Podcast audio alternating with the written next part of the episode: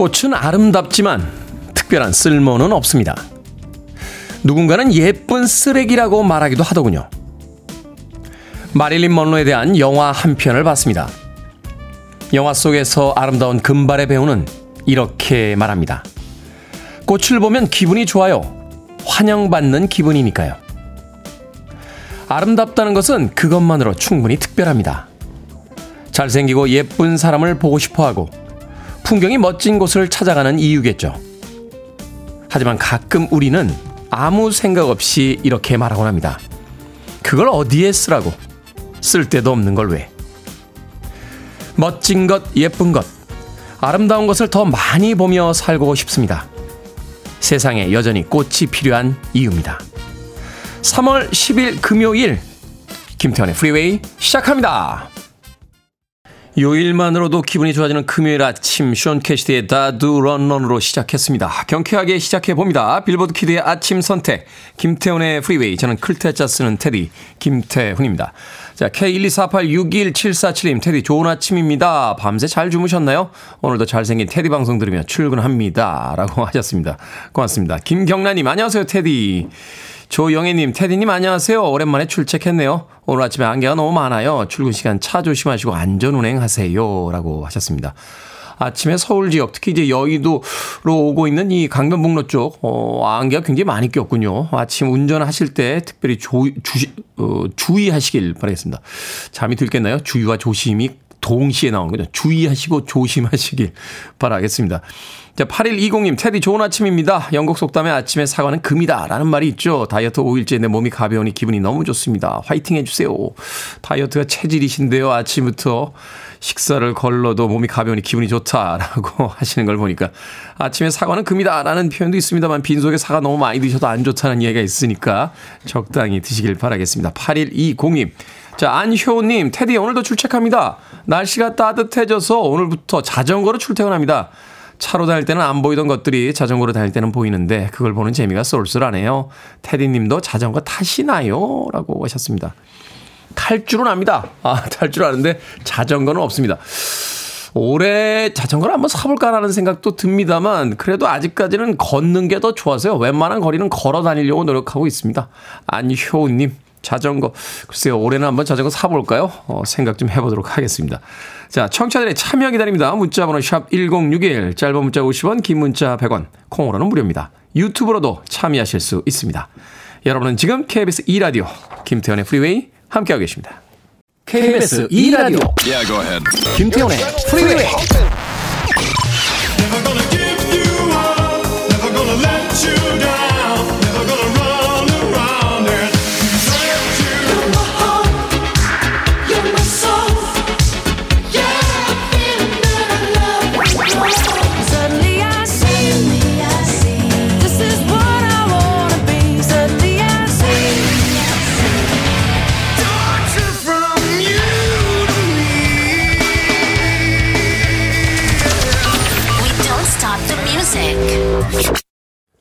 목소리를 어떻게 이렇게 낼 수 있죠?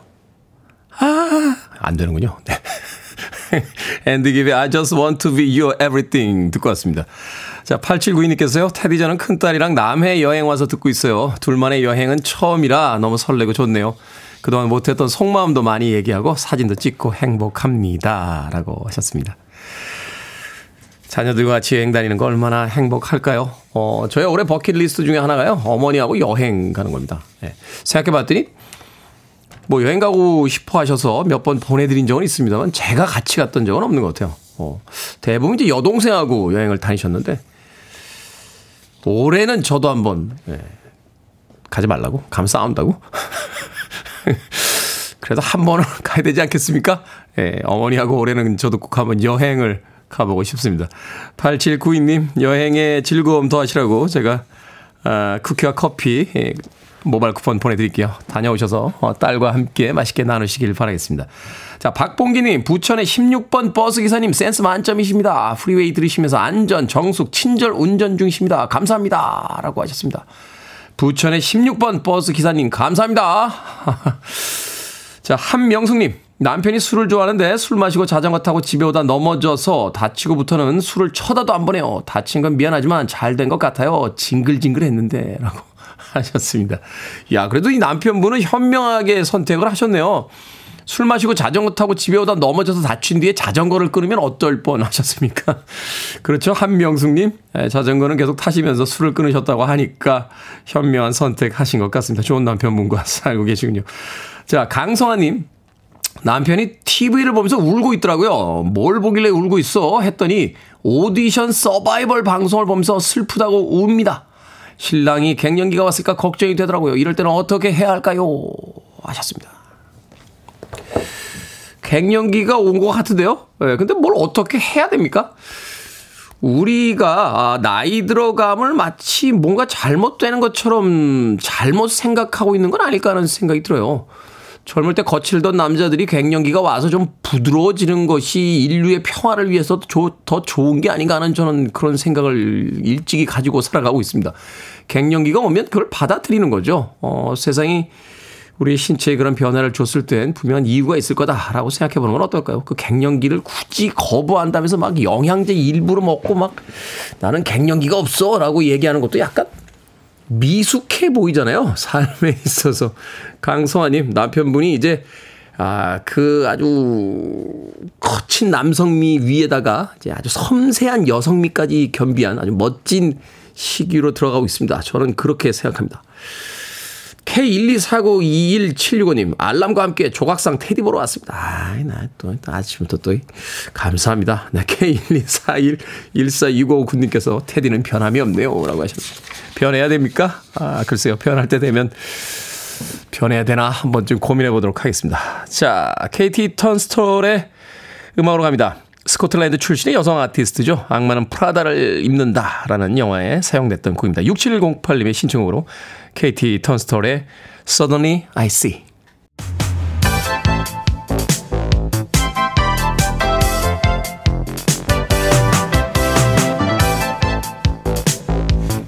이 시간 뉴스를 깔끔하게 정리해드립니다. 뉴스 브리핑 캔디 전예현 시사평론가와 함께합니다. 안녕하세요. 안녕하세요. 전예현입니다. 자, 어제 이 시간에 저희도 이제 KBS의 여론조사를 소개를 해드렸는데 윤석열 대통령의 대통령 당선 1년을 맞아서 여러 분석과 여론들이 나오고 있다고요?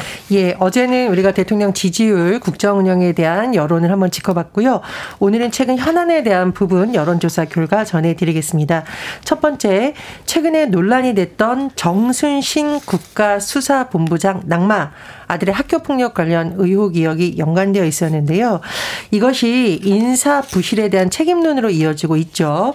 인사검증 책임자를 문책해야 되는가라고 물었더니 74.8%가 책임자 문책에 동의한다, 문책해야 된다라고 답했고요.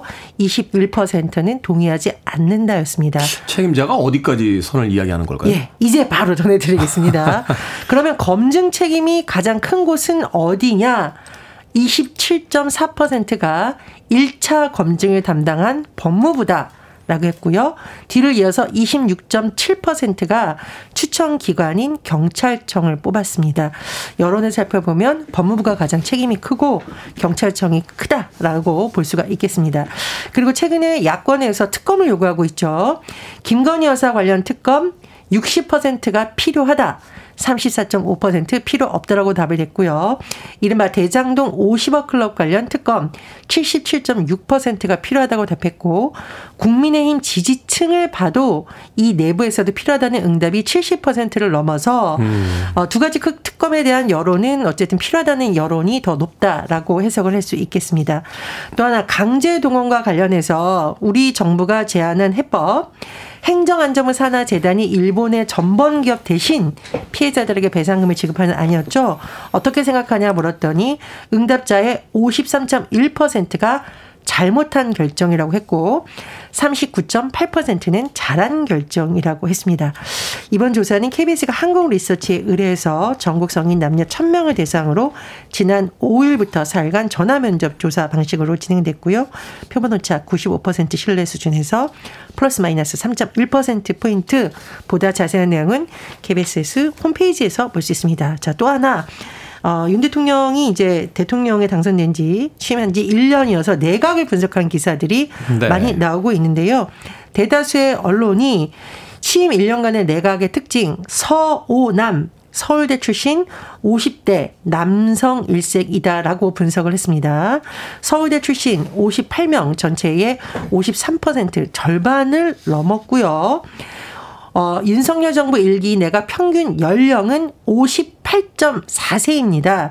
그런데 50대에서 60대 비율이 98%에 달한다. 이런 분석이 나오고 있고요. 성별로 보면 남성이 98명, 여성이 11명으로 여성 비중은 10%에 그쳤습니다. 또 하나 검사 출신이 많다 이런 비판이 나오고 있는데 실제로 그런가 분석을 해봤습니다. 이게 이제 언론이 기준을 어느까지 잡느냐인데 네.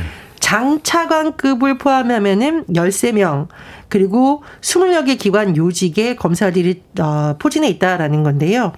부처에 파견된 검사까지 포함하면 70여 명이 요직에 포함되어 있다라고 하고 이 중에서 조금 언론이라던가 정치권에서 논란이 됐던 인사를 한번 살펴보면 최근에 논란이 됐던 것은 국민연금 기금 운용위원회 상근 전문위원회 처음으로 검사 출신이 임명된 것, 또 금융 분야의 전문가인 금융감독원장의 검사 출신이 된 것, 이외에도 국가보훈처장, 국가정보원 기조실장, 국무총리 비서실장들도 모두 검사 출신입니다. 어찌됐건 집권 1년을 맞이했는데 중점 사안들에서 긍정평가보다는 이제 부정평가가 더 높다는 것에 대해서는 아마도 윤석열 대통령과 이 정부 여당의 어떤 부담으로 작용하지 않을까 하는 또 생각이 드는군요. 자, 김건희 여사의 도이치모터스 주가 조작 의혹, 네, 코바나 컨텐츠 대기업 협찬 의혹과 관련해서 민주당이 특검법을 새로 발의했다고요? 예, 지난해 발의한 특검법은 김건희 여사의 허위 경력 의혹 등도 수사 대상으로 명시했지만 이번에 새로 발의한 특검 법안에서는 도이치모터스 주가 조작 의혹, 코바나 컨텐츠 기업 협찬 의혹으로 범위를 좁힌 것입니다. 이것이 이제 정의당의 의견을 일부 반영하고 정의당과의 공조를 하겠다는 것이 민주당의 입장. 이고요. 정의당은 별도로 김건희 여사 관련한 특검 법안을 준비해서 20일 발의할 예정인 것으로 전해졌습니다. 하지만 국민의힘에서는 굉장히 반발하고 있는데요. 김기현 신임 대표는 이재명 대표의 방탄을 위한 것이라는 식으로 또 비판을 하기도 했습니다. 그렇군요. 자, 한국은행이 올해 집값이 더 떨어질 것으로 전망을 하면서 부동산 경기 부진이 금융 시스템 불안으로 이어질 수 있다라고 예상하고 있습니다. 예, 한국은행의 분석 두 가지로 크게 요약이 됩니다. 첫 번째, 지금 높은 금리, 또 주택 경기 순환 주기 등을 고려해 볼 때 올해 주택 가격은 추가로 하락할 것이다라는 것이고요. 두 번째, 이렇게 부동산 경기가 부진한 상황이 더 심해지면 금융 시스템에도 불안 요인이 될 수 있다라는 겁니다. 분양시장을 살펴보면 일단 고금리가 부담이 되고요. 지금 물가 오르고 있죠. 공사 원가가 상승하고 있습니다. 그리고 금융기관에서 최근에 PF 대출, 그러니까 부동산을 프로젝트 파이낸싱 한다라고 하죠. 네. 이 부분을 지금 기피하는 현상이 나타나고 있다고 합니다. 그렇다 보면 분양시장에서도 사업 지연이 된다거나 중단이 된다거나 미분양 재고가 늘어날 수 있다, 이렇게 맞물려 있다라는 진단이 나오고 있습니다. 이제 부동산 경기 안 좋아지면 이제 기업 대출도 이제 조이기 시작할 맞습니다. 거고, 그럼 이제 경기 상황 자체가 점점 더 안 좋아질 수 있다라는 건데, 자, 이 경기 불안 언제까지 갈지 걱정이 되네요. MZ노조로 불리는 새로 고침 노동자협의회가 정부의 근로시간제 개편안에 반대한다는 입장을 밝혔습니다. 정부가 발표한 근로시간 개편제의 핵심 내용은 주당 52시간제에 대해서 이 연장 근로시간을 월, 분기, 반기, 연단위 총량으로 관리한다는 겁니다. 쉽게 말하면 이렇게 될 경우 주당 최대 69시간이 된다는 지금 분석이 나오고 있죠. 그런데 이른바 MZ세대 1980년대 초에서 2000년대 초 출생을 주축으로 한 신생 노동자 협의체인 새로 고침 노동자 협의회에서 정부의 이런 근로시간 개편에 반대하라는 입장을 어제 논평을 통해서 공식적으로 밝혔습니다. 정부는 최근에 글로벌 스탠다드 이런 말을 자주 쓰고 있죠. 그러나 이 MZ세대 노동자 협의회에서는 연장근로 관리 단위를 확대하는 것은 국제사회 노동기준에 부합하지 않는다. 그래서 반대한다라는 거고요. 유럽 쪽에서는 지금 주사일제 실험하고 있지 않나요? 그렇습니다. 평균 근로시간이 왜 우리나라가 선진국들에서 더 많으냐. 그 이유는 연장근로 상한이 높고 산업 현장에서 연정근로가 빈발하고 있다라고 지적을 했습니다. 또 장시간 노동, 과로 탈피를 위한 어떤 제도적인 기반이 마련되지 않는 상황에서 이 지금 정부가 추진하고 있는 것은 시기상조다 이렇게 지적을 했습니다. 이게 정부 발표안이 실행이 바로 되나요? 국회 통과해야 되는 거 아닌가요? 그렇습니다. 이제 이 부분에 있어서 야당은 이미 반대 의사를 밝히고 있고요. 젊은 세대 입장에서는 사실은 몰아서 일하고 뭐라고 쉰다. 글쎄요. 그게 그 사람들이 추구하는 삶의 패턴과 맞을지도 한번 돌아봐야겠습니다. 네. 자, 오늘의 시사 엉뚱 퀴즈 어떤 문제입니까? 앞서 집값 관련 소식 전해드렸습니다. 금융 시스템이 불안해질 수도 있다. 이런 예상에 우리 마음도 불안해집니다. 여기서 오늘의 시사 엉뚱 퀴즈. 짜증날 땐 짜장면, 우울할 땐 울면, 복잡할 땐 볶음밥이죠. 그렇다면 불안할 땐 이것이 도움이 된다고 합니다. 유연성을 높이고 근육을 풀어주고 이것이 활력을 높이는 한편 불안감도 줄여준다고 하는데요. 이것은 무엇일까요? 신체 부위를 늘려주는 운동입니다. 1번 사칭, 2번 비대칭, 3번 스트레칭, 4번 괴지나 칭칭. 정답 아시는 분들은 지금 보내주시면 됩니다. 재미있는 오답 포함해서 모두 10분에게 아메리카노 쿠폰 보내드리겠습니다. 짜증날 땐 짜장면, 우울할 땐 울면, 복잡할 땐 볶음밥, 그렇다면 불안할 때는 이것이 도움이 된다고 합니다. 유연성을 높이고 근육을 풀어주는 이것, 이것은 무엇일까요? 자, 신체 부위를 늘려주는 운동이죠. 1번은 사칭, 2번은 비대칭, 3번은 스트레칭, 4번은 쾌지나 칭칭 되겠습니다. 문자번호 샵 1061, 짧은 문자 50원, 긴 문자 100원, 콩으로는 무료입니다. 뉴스 브리핑 전예현 시사평론가와 함께했습니다. 고맙습니다. 감사합니다.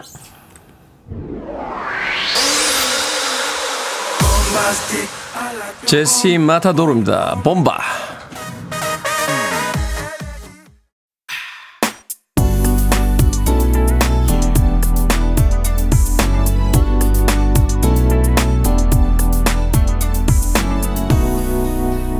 김태훈의 프리웨이. 90년대 얼터너티브 락 그리고 그런지 락의 전성기를 이끌었던 시애틀 4인방 중에 하나죠. 펄잼의 애니멀 듣고 왔습니다. 에디 베더의 목소리를 오랜만에 들으니까 기분이 좋네요. 가슴이 좀 뻥 뚫리는 듯한 느낌입니다. 시애틀 4인방이라 불렸던 팀 중에 지금 유일하게 생존해 있는 팀이 펄잼이죠. 너바나의 컷 코베인 그리고 앨리스 인 체인스의 레인 스텔리 그리고 사운드가든의 크리스 코넬 모두 다 세상을 떠났습니다. 90년대 정말 쟁쟁한 그룹들이었는데 예. 영화는 짧았고 인생은 역시 영원하지 않다 하는 걸 보여주는 그런 예가 아닌가 싶습니다. 펄잼의 애니멀 오랜만에 경쾌한 얼터너티브 락 음악 듣고 왔습니다. 자, 오늘의 시사 엉뚱 퀴즈. 신체 부위를 늘려주는 운동인 이것은 불안감을 줄여주는 효과도 있다고 합니다. 이것은 무엇일까요? 3번 스트레칭이었습니다. 스트레칭. 9753님 3번 스트레칭입니다. 전남 완도에서 4시간 운전해서 경기도 가고 있어요. 스트레칭이 필요합니다. 4시간을 그냥 계속 운전하고 계신 건 아니죠? 중간에 한두 번 쉬셔야 돼요. 4시간 정도면. 대부분 이제 1시간에서 2시간 사이에는 한 번쯤 쉬라는 건데 고속도로의 휴게소도 그 정도 거리에 한두 개씩은 있지 않습니까? 그죠? 저는 이제 여름 되면 양양에 가끔 갈 때 있는데 저희 집에서 가면 한 2시간 조금 넘게 걸리는데 꼭 한 번 쉽니다. 쉬고 가셔야 돼요. 스트레칭을 쉬시면서 하셔야지 운전하시면서 하시면 안 됩니다. 9753님. 자, 안효님 스트레칭입니다. 모든 운동 전에 스트레칭을 해야 해요. 안 그러면 다칩니다. 라고 하셨는데 맞습니다. 이 운동 잘하는 정말 프로 선수들 보면 스트레칭만 한 30분 정도 하더군요. 30분에서 1시간. 그러니까 몸을 충분히 예열시켜야 다치지 않는다라고 합니다. 특히 이제 어깨 같은 경우는 근육이 작은 데다가 다치기 쉬워서요. 앞뒤로 한 30번씩은 돌리면서 예열을 좀 시켜야 돼요. 어깨가 약간 이렇게 따끈따끈해질 때까지는 몸을 좀 풀어주셔야 운동할 때 다치지 않습니다. 자, 4382님 김태현의 프리웨이 오늘 하루도 코칭해 주세요 하셨는데 제가 누구를 그렇게 가르칠 만한 사람은 못 돼요. 예. 김선미님 호칭. 저는 엄마라는 호칭이 있죠 라고 하셨는데 김선미라고 하는 이름의 호칭도 있습니다. 엄마라는 호칭이 더 좋으신가요? 자, 방금 소개해드린 분들 포함해서 모두 10분에게 아메리카노 쿠폰 보내드립니다. 당첨자 명단 방송이 끝난 후에 김태현의 프리웨이 홈페이지에서 확인할 수 있습니다. 콩으로 당첨이 되신 분들은 방송 중에 이름과 아이디 문자로 알려주시면 모바일 쿠폰 보내드리겠습니다. 문자번호 샵1061, 짧은 문자는 50원, 긴 문자는 100원입니다. 그레이스님께서 테디 돼지 껍데기 구울 때 육안으로 어떻게 확인하나요? 언제 먹어야 하는지 잘 모르겠습니다. 라고 하셨는데 저도 잘 몰라요. 네, 돼지 껍데기를 자주 안 먹어서 그 돼지 껍데기 굽다가요 이렇게 튀잖아요. 팍팍팍 튀잖아요. 근데 너무 튄다 할 때 드시면 돼요. 네. 한두 번 튈 때는 아직 안 익은 거고요. 너무 튀는데 할 때 드시면 되지 않나 하는 저는 되게 그 정도 타이밍에서 먹습니다. 그레이스님. 1295님께서는 오빠 힘내세요. 멀리 떨어져 있어도 오빠의 숨결을 느낄 수 있어요. 영철이 오빠 화이팅 이라고 하셨는데 영철이 오빠는 타 방송에서 방송 잘하고 있습니다. 엊그저께도 만났는데 여전히 씩씩하더군요. 걱정 안 하셔도 돼요. 영철이 오빠는 테디를 걱정해 주십시오. 1295님. 음악 듣습니다. 피터 세트라와 Share After All.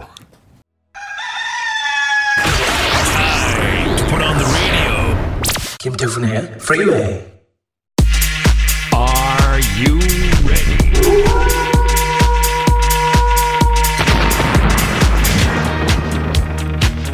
고민 해결이 쉬워집니다. 결정은 해드릴게. 신세계 상담소. Barbara Streisand. 1652님, 큰아들이 7월에 결혼합니다. 며느리 될 아가씨 전화번호를 받았는데 뭐라고 저장을 할까요? 서울 사람이니까 서울 큰애기라고 할까요? 아니면 그냥 이름 석자 저장할까요? 이름 석자로 저장하세요. 적당히 거리감이 있으면요. 서로 조심하며 더 잘 지내지 않을까요?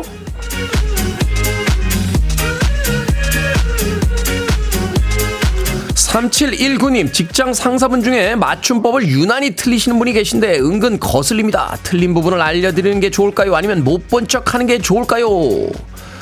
못 본 척 합시다. 선생님도 못 고친 걸 우리가 어떻게 고칩니까?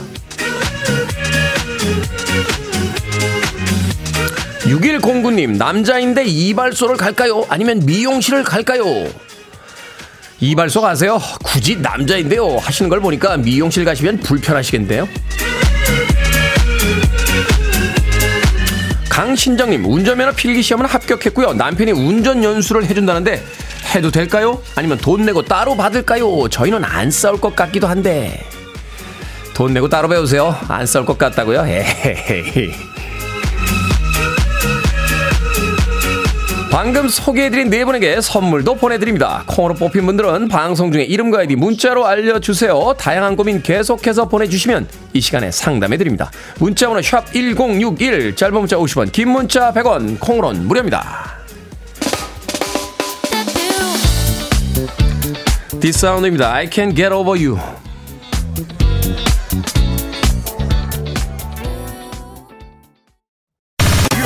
To one of the best radio stations around. You're listening to 김태훈의 Freeway.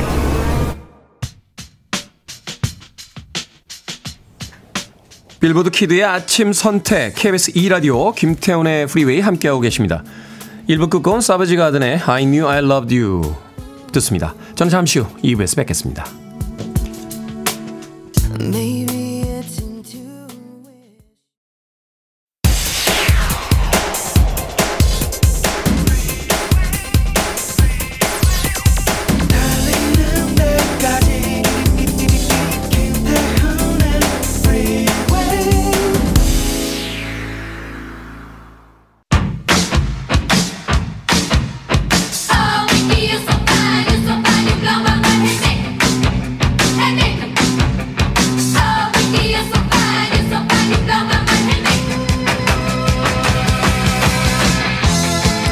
오늘도 열심히 사는 분들을 응원합니다. 프로젝트 훈23.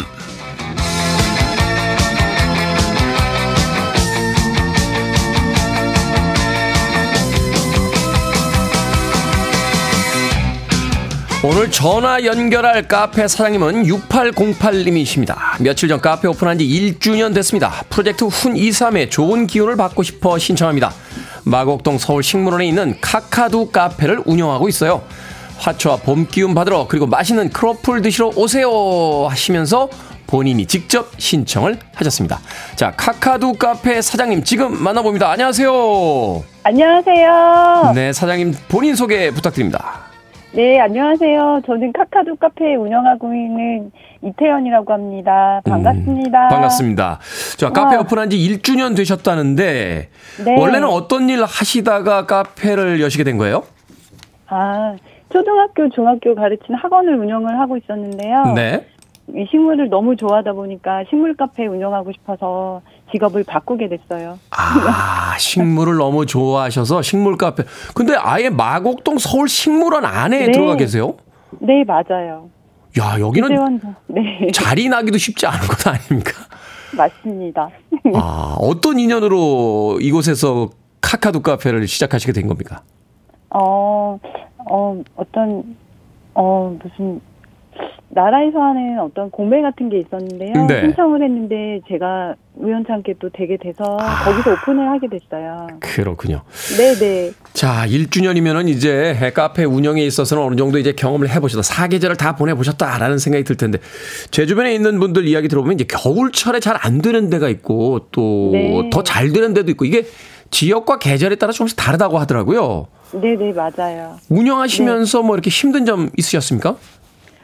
운영하면서 힘들었던 거는 아무래도 제가 항상 책상에 앉아서 있다가 식물, 대형 식물하고 그다음에 음료 같은 거 제조하면서 그런 거 강도 높은 좀 노동을 요구하는 게 그런 체력적으로 그런 게 힘들었었고요. 네. 그다음에 이제 겨울에는 아무래도 좀 날이 춥다 보니까 조금 한가한 거 그런 게 마음적으로는 좀 힘들었던 부분이 있었어요. 아무래도 겨울이니까 날씨가 네. 추워지면 이렇게 멀리까지 이제 나들이를 잘 안 가니까. 네. 네네. 자, 이제 봄이 오고 있으니까 또 많은 사람들이 마곡동 서울 식물원 찾으면서 카카두 카페도 찾지 않을까 하는 생각이 드는데, 카페 자랑 좀 해주세요. 풍경이 잘 안 그려지는데 이 카페 안에 막 이렇게 큰 나무들이 있고 막 이런 겁니까?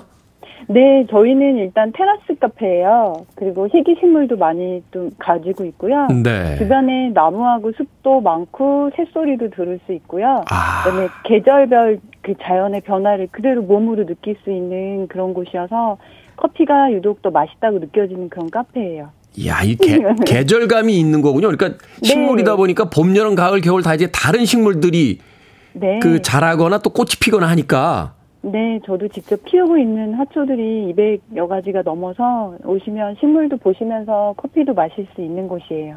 그렇군요. 저희 오늘 오프닝이 꽃에 관한 이야기였는데 오늘 제대로 딱 맞아 떨어졌군요. 네, 아름다운 네. 것을 자주 많이 보며 살자라고 했는데, 카카두 카페가 바로 그런 카페가 아닌가 하는 또 상상을 하게 됩니다. 네. 자, 2023년 카카두 카페의 목표가 있다면 어떤 게 있을까요? 일단은 저는 23년도에는 꽃차를 좀 도입해서 만들어서 판매하고 싶은 게 일단 첫 번째 목표고요. 꽃차요? 네네, 꽃차요. 직접 배우고 만들어서 아무래도 식물 카페다 보니까 꽃차랑 관련된 거를 시그니처 메뉴로 만들어서 판매하고 싶은 게 목표예요. 아, 그렇군요. 네네. 그리고 이제 매출로는 아메리카노를 만잔 팔고요. 저희 시그니처 메뉴 애플 유자 에이드 4,000개, 그다음에 크로플 4,000개 파는 게 또 목표이기도 합니다. 이야, 커피 아메리카노 기본 만잔 그리고 애플 유자 에이드 뭐 크로플 4,000개. 1년 동안입니다. 1년 동안. 1년 동안? 네. 너무 소박하신 거 아닙니까? 한 4만 잔 정도 파시는 거 아닙니까? 아무쪼록 그 목표 오래 꼭 달성하시길 네. 바라겠습니다. 마지막으로 또 하고 싶으신 이야기 있으세요? 아, 저희 남편이 김태훈의 프리웨이 찐팬이에요. 아, 그러세요? 네, 같은 이제 연배인 것 같다면서 이거 틀어놓지 않으면 하루를 시작을 못 하거든요. 그 등산을 어디로 가시는지 그거 꼭 여쭤봐달라고 했고요. 등산이요? 네네, 등산 좋아하신다고 귀담아 듣고 여쭤봐달라고 했고, 혹시라도 만나게 되면 꼭 사진을 찍어서 간직하고 싶다고. 등산 북한산 쪽에서 올라가면 저 노원에서 네. 저 수락산 방향으로 해서 저 북한산 쪽으로 올라갑니다. 대부분 그쪽으로 올라서 대남문 지나서 우이동 쪽으로 내려가는 코스를 제일 많이 타니까. 아, 네. 저희 남편도 여기 자주 가요. 아, 그렇군요. 북한산에서 네. 만나면 반갑게 인사해 주시길 부탁 좀 드린다고 꼭 전해주세요. 네, 네, 네. 네. 자, 올해 목표 꼭 이루시고요. 드디어 해냈다 네. 하는 사연도 보내주시면 좋을 것 같습니다. 저희가 제작한 컵 홀더도 작은 도움이 되길 바랄게요. 보내드릴게요.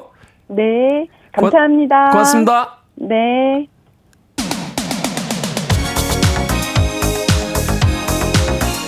김태현의 프리웨이 공사 창립 50주년 이벤트 프로젝트 훈 23 자영업자분들 힘내시길 바라면서 오늘도 한 분의 사장님을 만나봤습니다. 마곡동 서울 식물원에 있는 카카두 카페라고 하니까요. 많이 한번 방문해 주세요.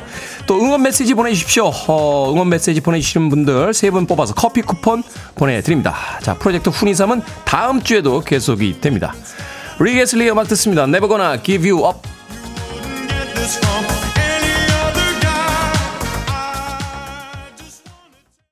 릭 애슬리의 Never Gonna Give You Up 듣고 왔습니다. 자, 오늘도 또 한 분의 카페 사장님 만나봤죠. 여러분들의 올 한 해 그 목표 저도 작은 도움이나마 드리고 싶어서 응원의 메시지 보내드립니다. 자, 4662님 식물과 커피를 사랑하는 애청자입니다. 너무 기대됩니다. 꼭 한번 가보고 싶네요 하셨고요.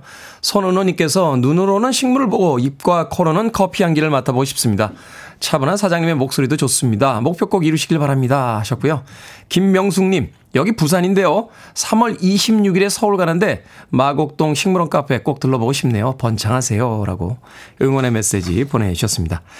자, 응원 메시지 보내주신 이 세 분에게 저희가 아메리카노 모바일 쿠폰 한 장 보내드리겠습니다. 저희들이 보내드린 쿠폰으로도 커피 맛있게 드시고요. 시간과 기회가 되신다면 저희들이 소개해드리는 그 카페 꼭 한 번씩 찾아가 보시길 바라겠습니다. I want it, I need it, I'm desperate for it. Okay, let's do it. 김태훈의 프리웨이.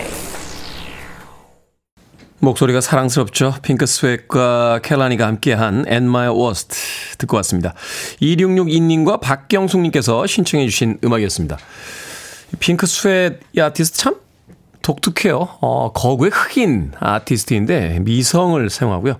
뮤직비디오를 본 적이 있는데 자신의 이름이 핑크 스웨트이기 때문인지 몰라도 핑크색 상의를 입고 주로 등장을 합니다. 잘 어울리는지는 잘 모르겠습니다만 굉장히 독특한 그런 어떤 패션 감각을 선보이더군요. 켈라니는 미국의 아메리칸 갓 탤런트 출신의 여성 아티스트로 알려져 있습니다. 핑크 스웨트과 켈라니가 함께했던 At My Worst 듣고 왔습니다.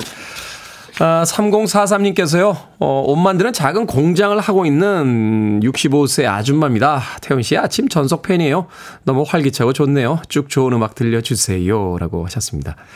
자주 오세요. 아침에 일하실 때 라디오 이렇게 틀어놓으면 조금 지루함이 사라지니까 좋은 음악들 많이 틀어드릴 테니까 아침에 제 방송 또 즐겨주시길 바라겠습니다.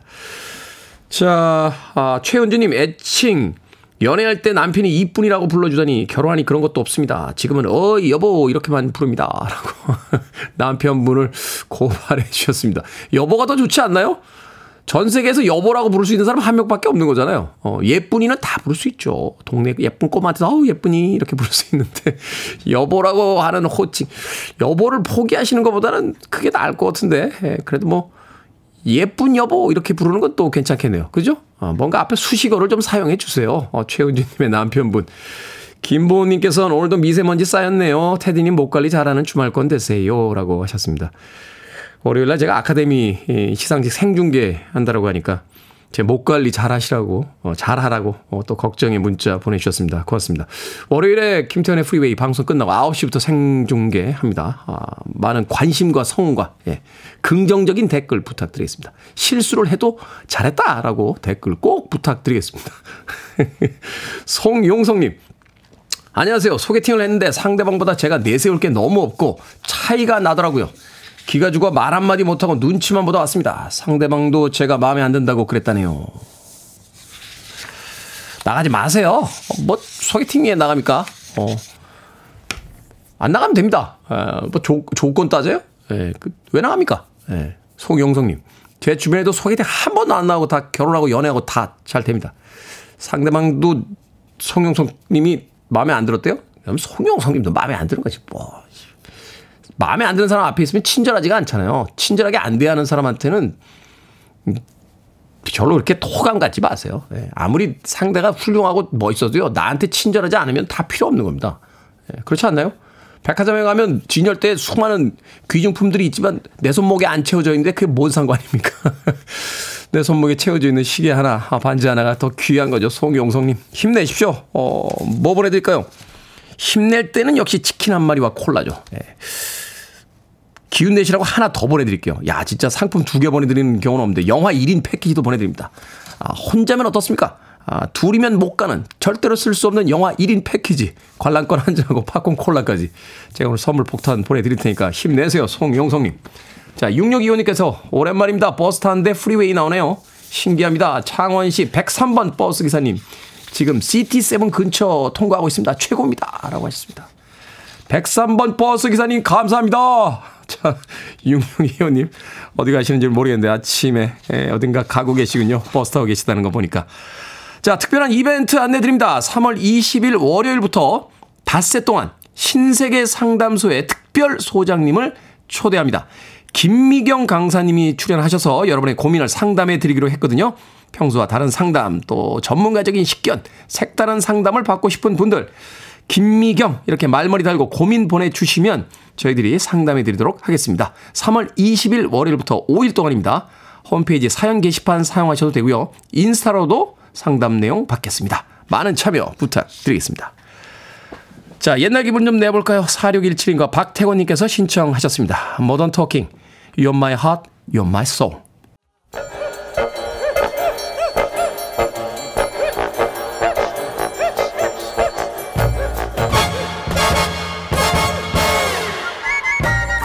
온라인 세상 속 촌철살인 해학과 위트가 돋보이는 댓글들을 골라봤습니다. 댓글로 본 세상.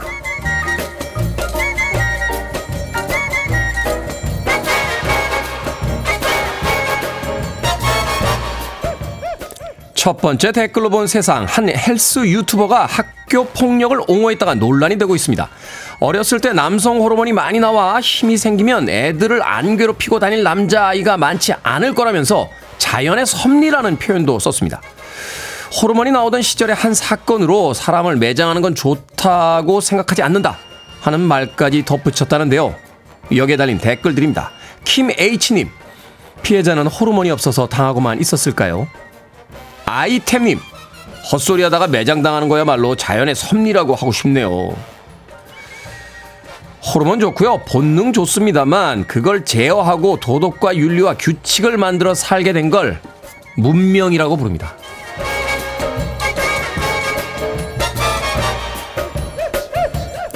두 번째 댓글로 본 세상. 부모님에게 대학원 입시 시험을 권유받은 중국 여성이 수험생의 압박감을 느껴보라면서 부모에게 입시 시험을 권했습니다.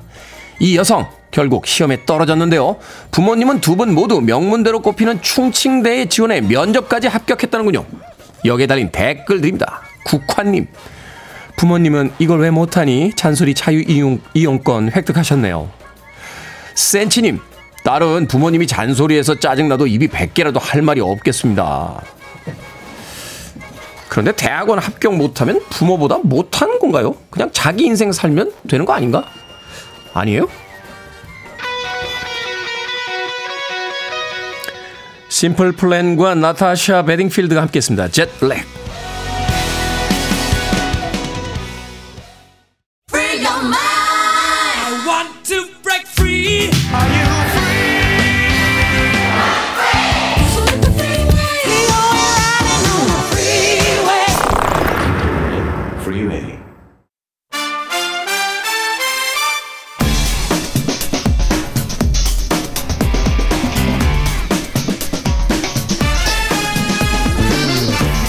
영화와 함께해서 더 행복한 금요일입니다. 신의 한수, 오늘도 허남웅 영화평론가, 이지혜 영화전문기자 나오셨습니다. 안녕하세요. 안녕하세요. 안녕하세요. 자, 오늘의 영화 3월 8일에 개봉한 6번 칸입니다. 6번 칸. 네. 이지혜 기자님께서는 6번째 칸이라고 제목을 잘못 말하셔가지고 아니, 제가 좀 교정해드렸습니다. 아, 제가 잘못 말했군요. 6번째 칸입니다. 아니, 6번 칸. 6번 칸입니다.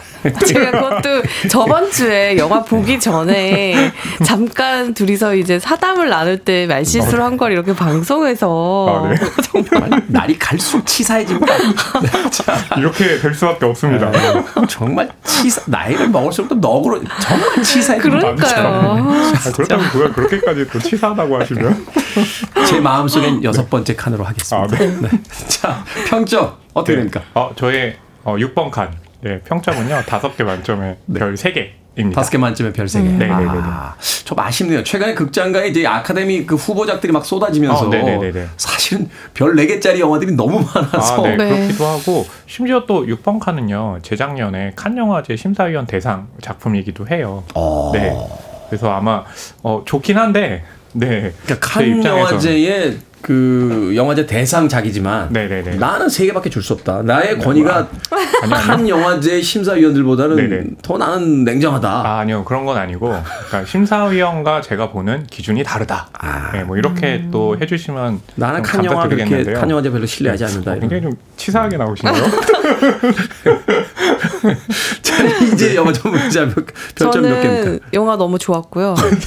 저는 영화에 대해서 별점을 별 3개 반을 드리겠습니다. 아, 역시 네. 칸 영화제의 선택은 옳았다. 네. 네, 이렇게. 자, 줄거리 소개해 주시죠. 네. 주인공은요 이리나라는 인물인데요. 네. 러시아에서 이제 공부를 하고 있다가 핀란드 사람이에요. 그래서 암각화를 보기 위해서 무르만스크라는 곳을 기차를 타고 이동하게 돼요. 네. 근데 이제 거기에 6번칸에 타게 되는 거죠. 그러니까 며칠 동안 기차에 타야 되는 거예요. 그러니까 기차 안에 앉아서 가는 게 아니라 침대 칸도 있고 하거든요. 거기에 한 남성이 있어요. 근데 이 남성이 같은 칸 안에? 네, 같은 칸 안에. 네, 너무 무례한 거예요. 지금 술을 마셔가지고 무례한 언동을 해버리니까 이리나 입장에서는 도대체 이걸 어떻게 며칠을 이 사람하고 같이 쓸 수 있을까? 칸을 막 바꾸려고 해요. 하지만 그 다른 칸에는 사람들이 많이 있고 또 차장에게 좀 바꿔달라고 뒷돈을 주기도 하지만 들어먹지도 않고 네. 그러면서 이 사람하고 계속 같이 여행을 해야 되는 거죠. 근데 처음에 만났던 첫인상과 다르게 계속 지내다 보니까 뭔가 좀 다른 면모도 있는 것 같아요. 예, 그러면서 둘 사이에 처음과는 다르게 좀 묘한 감정이 피어난다. 예, 라고 이렇게 좀 내용을 정리할 수 있겠네요. 그렇군요. 네. 네. 네. 더 없나요? 좀 이렇게 뭐 더 없나요? 잘 정리하셨습니다. 잘 정리하셨습니다. 네, 감사합니다. 관심을 드리면 점점 커져요, 사람이. 이 기차에서 우연히 만난 남녀가 주인공이다. 사실은 이제 약간 데자뷰가 있잖아요. 그렇죠. 비포 선라이즈 시리즈를 떠올리실 텐데 저한테는 앞으로 이제 기차에서의 영화, 기차 로맨스라고 하면 비포 선라이즈보다 6번 칸이 먼저 떠오를 것 같아요. 네. 그 리스본행 야간 열차부터 시작해서 기차 영화 굉장히 많은데 그 모든 그쵸. 영화를 다 제끼고 네. 제치고 6번 칸이야말로 네. 와, 저희가 한때 또 분리트레인이라는 작품을 다룬 적도 있는데 브래드 피트 나오는 네 맞아요. 야, 저 그 영화 봤는데 정말 정신이 하나도 없더라고요. 그때 이재희 기자님께서 평점을 굉장히 낮게 주신 걸로 기억하고 있습니다. 기차라고 무조건 많이 주진 않죠. 네, 그렇죠. 뭐 기차라면 역시 우리 기차 있지 않습니까? 설국열차. 아, 네.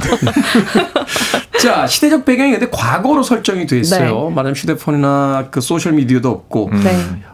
디지털이 상용화되기 전에 90년대 어떤 아날로그적인 기차 여행 어떻습니까? 네. 분위기가.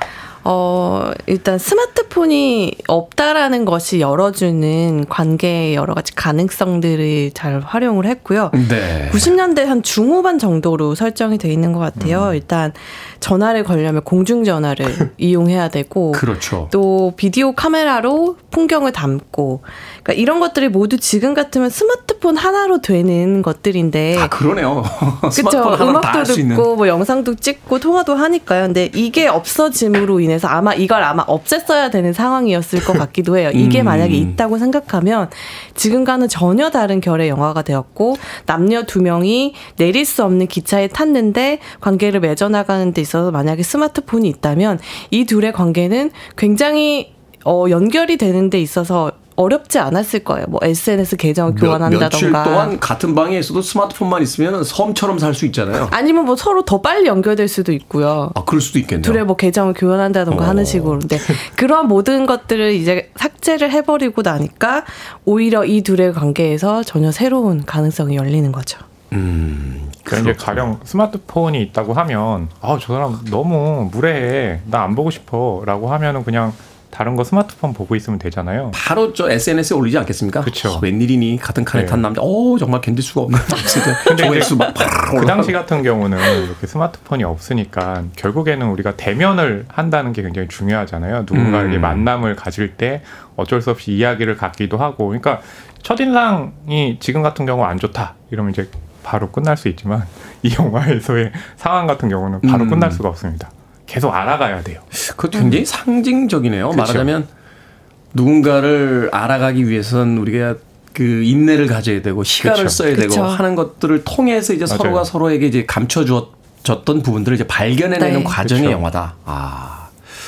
연출 어떻습니까? 뭐 배우들의 연기뿐만이 아니라 연출이 굉장히 중요한 작품이지 않을까라는 또 생각이 돼요. 왜냐하면 이제 아무래도 어떤 한정된 공간에서의 드라마들이 그쵸. 주로 많이 그쵸. 이제 펼쳐지게 맞아요. 되니까. 네. 그러니까 이제 그 감독이요. 유호 쿠오스만행이라는 감독인데요. 이 감독 같은 경우가 기차를 활용한 그 이야기가 굉장히 재밌어요. 네. 뭐냐면 이제 이리나 같은 경우는 원래 연인이 있었어요. 그 연인과 함께 라우라고 이리나는 네. 이제 라우라의 연인 이름. 아, 네네. 있었는데 그 뭐냐하면은 기차는 정해진 목적지가 있잖아요. 그러니까 그렇죠. 그걸 향해 가야 되잖아요. 근데 항상 굉장히 멀리 가니까 중간중간 쉬어야 돼요. 그럴 때마다 주인공은 계속 머무는 게 아니라 어딘가를 좀 가고 싶어해요. 그러니까 뭐냐면 우리의 인생이라는 건 사실 목적을 정해놓고 또 누군가 사귀게 됐을 때 뭔가를 하고 싶어라고 하지만 변수들이 너무 많은 거죠. 그러니까 일종의 탈선되는 상황들이 많은 거예요. 그러니까 이런 게 이제 기차라든지 기찻길이라든지 상징적으로 이제 예정된 거. 예정된 코스를 가다가 예정되지 않은 사건들이 그쵸. 이제 중간중간에 개입하게 되는. 네. 예, 이런 게 이제 기차 여행이다. 라고 하면 우리가 뭔가 기대를 하잖아요. 네, 그리고 그 예정된 경우죠. 것보다 예정되지 않은 굉장히 돌발적인 상황에서 나에게 소중한 것들이 생기기도 하잖아요. 애단한 코 같은 남자가 이렇게 머리를 한쪽으로 쓸어 올리면서 정말 영화죠, 그죠? 싱크 웃어주면 그게 또 현실에선 또 안 되잖아요. 네. 그러니까 저도 사실은 뭐 옛날엔 네네. 혼자 여행 가고 이럴 때 옆에 누가 앉을까? 대부분 아저씨들이 앉아요. 맞아요. 왜 그런지. 그 아저씨들 입장에서는 또 어떻겠어요? 어떤 아저씨가 또 왔네. 그분들도 굉장히 실망. 그러니까요. 아, 우리는 누군가의 실망이군요. 아, 그렇게 되는 거고. 그런 게 또 기차 여행이죠. 어떻게 보셨어요? 영화 연출과 또 연기에 대해서.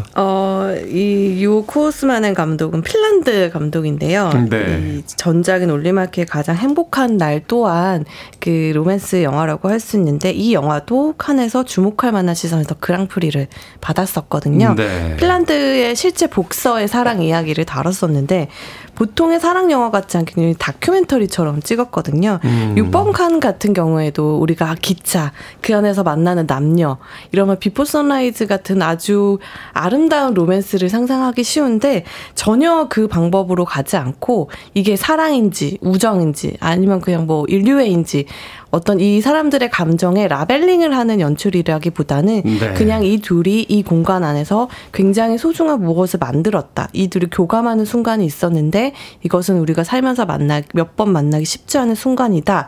라고만 딱 보여지거든요. 근데 그것만으로도 영화의 엔딩에 가면 굉장히 큰 위로가 됩니다. 왜냐하면 이 둘은 이 기차 아니었다면 전혀 만날 일이 없는 사람들이거든요. 네. 문화도 다르고 계급도 다르고 성별도 다른 이 두 사람이 너무너무 다른 두 사람이 결국에는 마음 한구석이 통했다는 것들이 영화를 보는 우리에게도 굉장히 크게 위안이 되죠. 그렇군요. 흔히 이제 과거가 행복했다라고 이야기하는 영화들은 오늘의 삶이 힘들다라는 대한 반증인데. 이지혜 기자님 요즘 너무 많이 힘드셔서. 저 안 힘든 사람 있나요? 요즘 안 힘든 사람 있습니까? 네? 물가는 계속 오르고. 네? 주가는 계속 떨어지고 네. 목소리도 이렇게 네, 꺾이시고 많이 힘드시네요. 영화 안에서의 이야기는 아닙니다만 영화 이야기를 들으니까 빨리 통일이 돼야겠다 하는 생각이 들군요. 그렇죠? 부산에서 기차 타면 우리 유럽까지 갈 수 있는데 그쵸. 우리는 반도 국가인데 네. 북쪽이 막혀 있으니까 섬처럼 기차 그쵸. 타고 멀리 가고 싶다라는 생각해보게 됩니다. 예전에 중국 갔을 때 북경에서 상해까지 14시간 기차 타고 가는데 야 정말 그때 같은 칸에 탔던 분들은 다시 만나고 싶지 않습니다. 자, 음악 듣겠습니다. DJ 앨리스의 음악 중에서요. 보야지 듣습니다. 영화 6번 칸에 수록됐던 DJ 앨리스의 보야지 음악 듣고 왔습니다. 빌보드 키드의 아침 선택 KBS 2라디오 김태훈의 프리웨이 신의 한수 허남웅 영화평론가 이지혜 영화 전문기자와 함께 영화 6번 칸 이야기 나누고 있습니다. 자, 제74회 칸 영화제 심사위원 대상을 수상을 한 작품입니다. 하지만 우리 허남웅 평론가는 별 3개밖에 안 줬습니다. 자, 두 분 이 영화 속에서 이제 가장 좋았던 점과 네. 이제 인상적이었던 장면을 하나씩 네. 좀 소개를 해 주신다면. 아, 네. 좋았던 점과 인상적이었던 것. 뭐 안 좋았던 점도 괜찮습니다. 아, 네. 일단은 이제 저한테 인상적인 장면은 뭐냐면 이제 극 중에 라우라가 중간에 기차가 섰을 때 이제 남자 주인공 류아하고 같이 이제 차를 타고 어딘가를 떠나는 장면이 있어요. 네. 이 류아가 아는 사람의 집에 머물거든요. 근데 이제 술을 많이 마시고 라우라가 자고 일어났는데.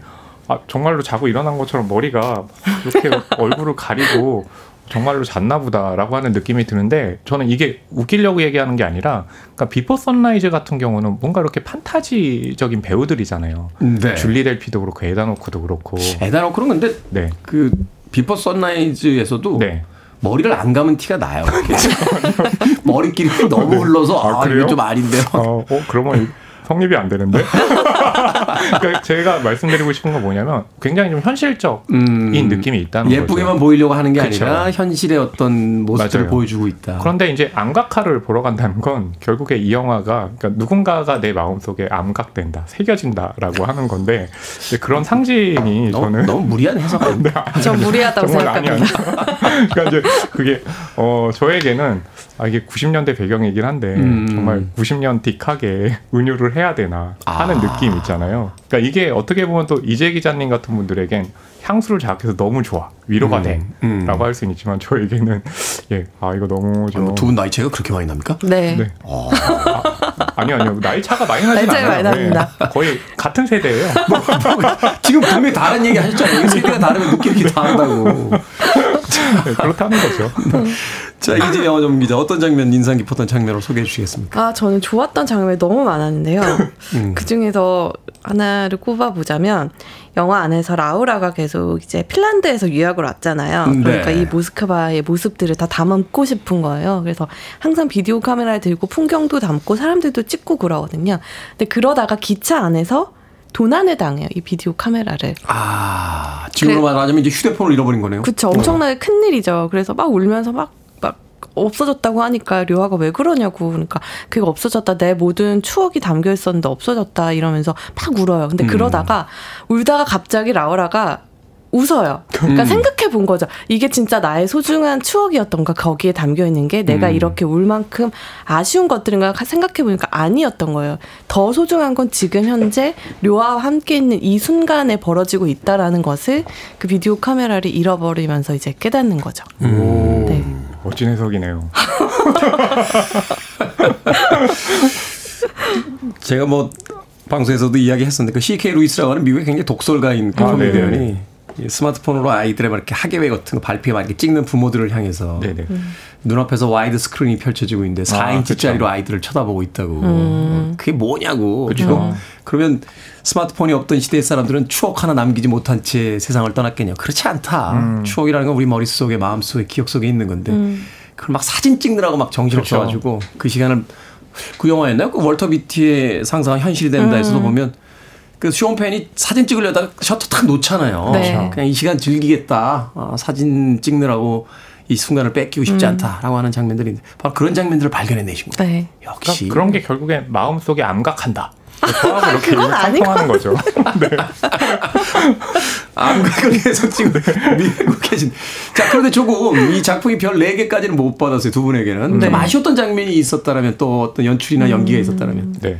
뭐 저 같은 경우는 이제 기차를 이용하게 됐을 때 아까 말씀드린 것처럼 목적지를 향하고 어딘가로 벗어나고 그러니까 기차로 할 수 있는 그런 로맨스의 운요라는 것이 네. 결국엔 좀 반복된 패턴이 될 수밖에 없다라고 생각을 하는 거거든요. 약간 식상한 어떤 서사가 있다. 그러니까 네. 디테일한 감정에서 좀 다를 수 있지만 사실 큰 폭에서 보면 이 작품 같은 경우 6번칸 같은 경우 보면 그러니까 새롭게 다가오는 뭐 비포 선라이즈 같은 식으로 바라볼 수 있는 거죠. 그러니까 비포 선라이즈라는 우산 하에서 이 작품을 보게 되고 해석하게 될 수 있는 그런 여지가 크기 때문에 새로운 면에서는 저는 이제 그렇게 좀 느껴지는 아쉽다. 부분은 없었다라고 예, 보는 거죠. 옛날 사람이에요, 우리.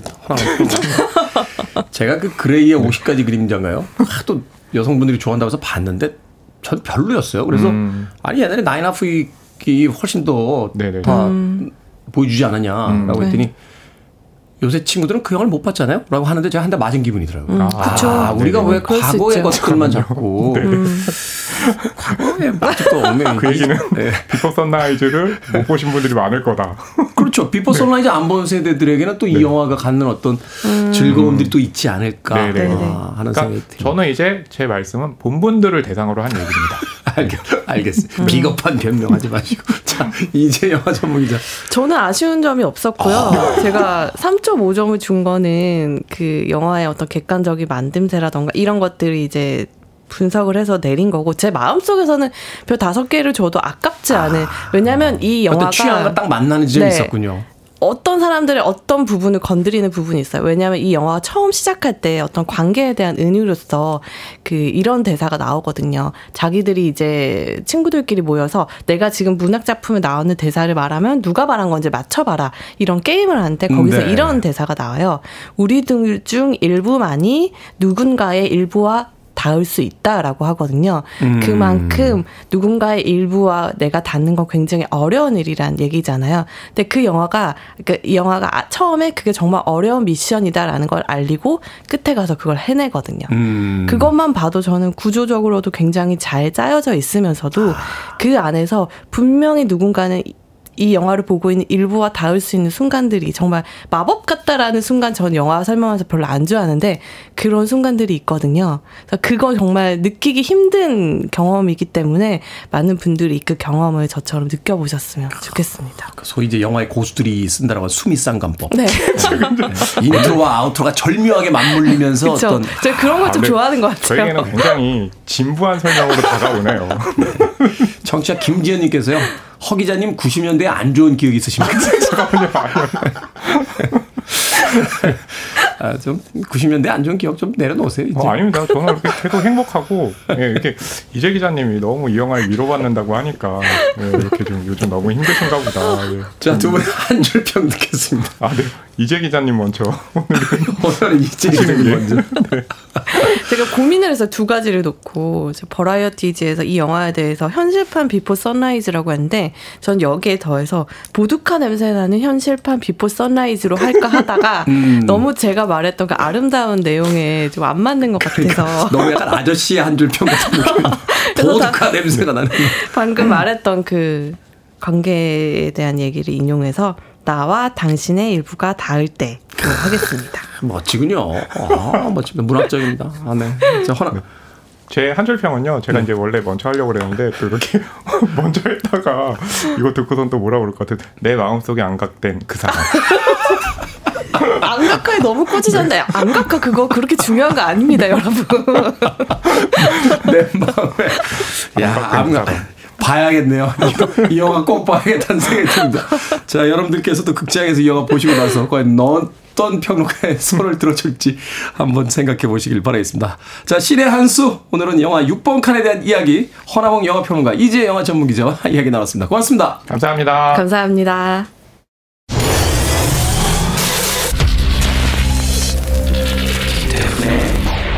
프리웨이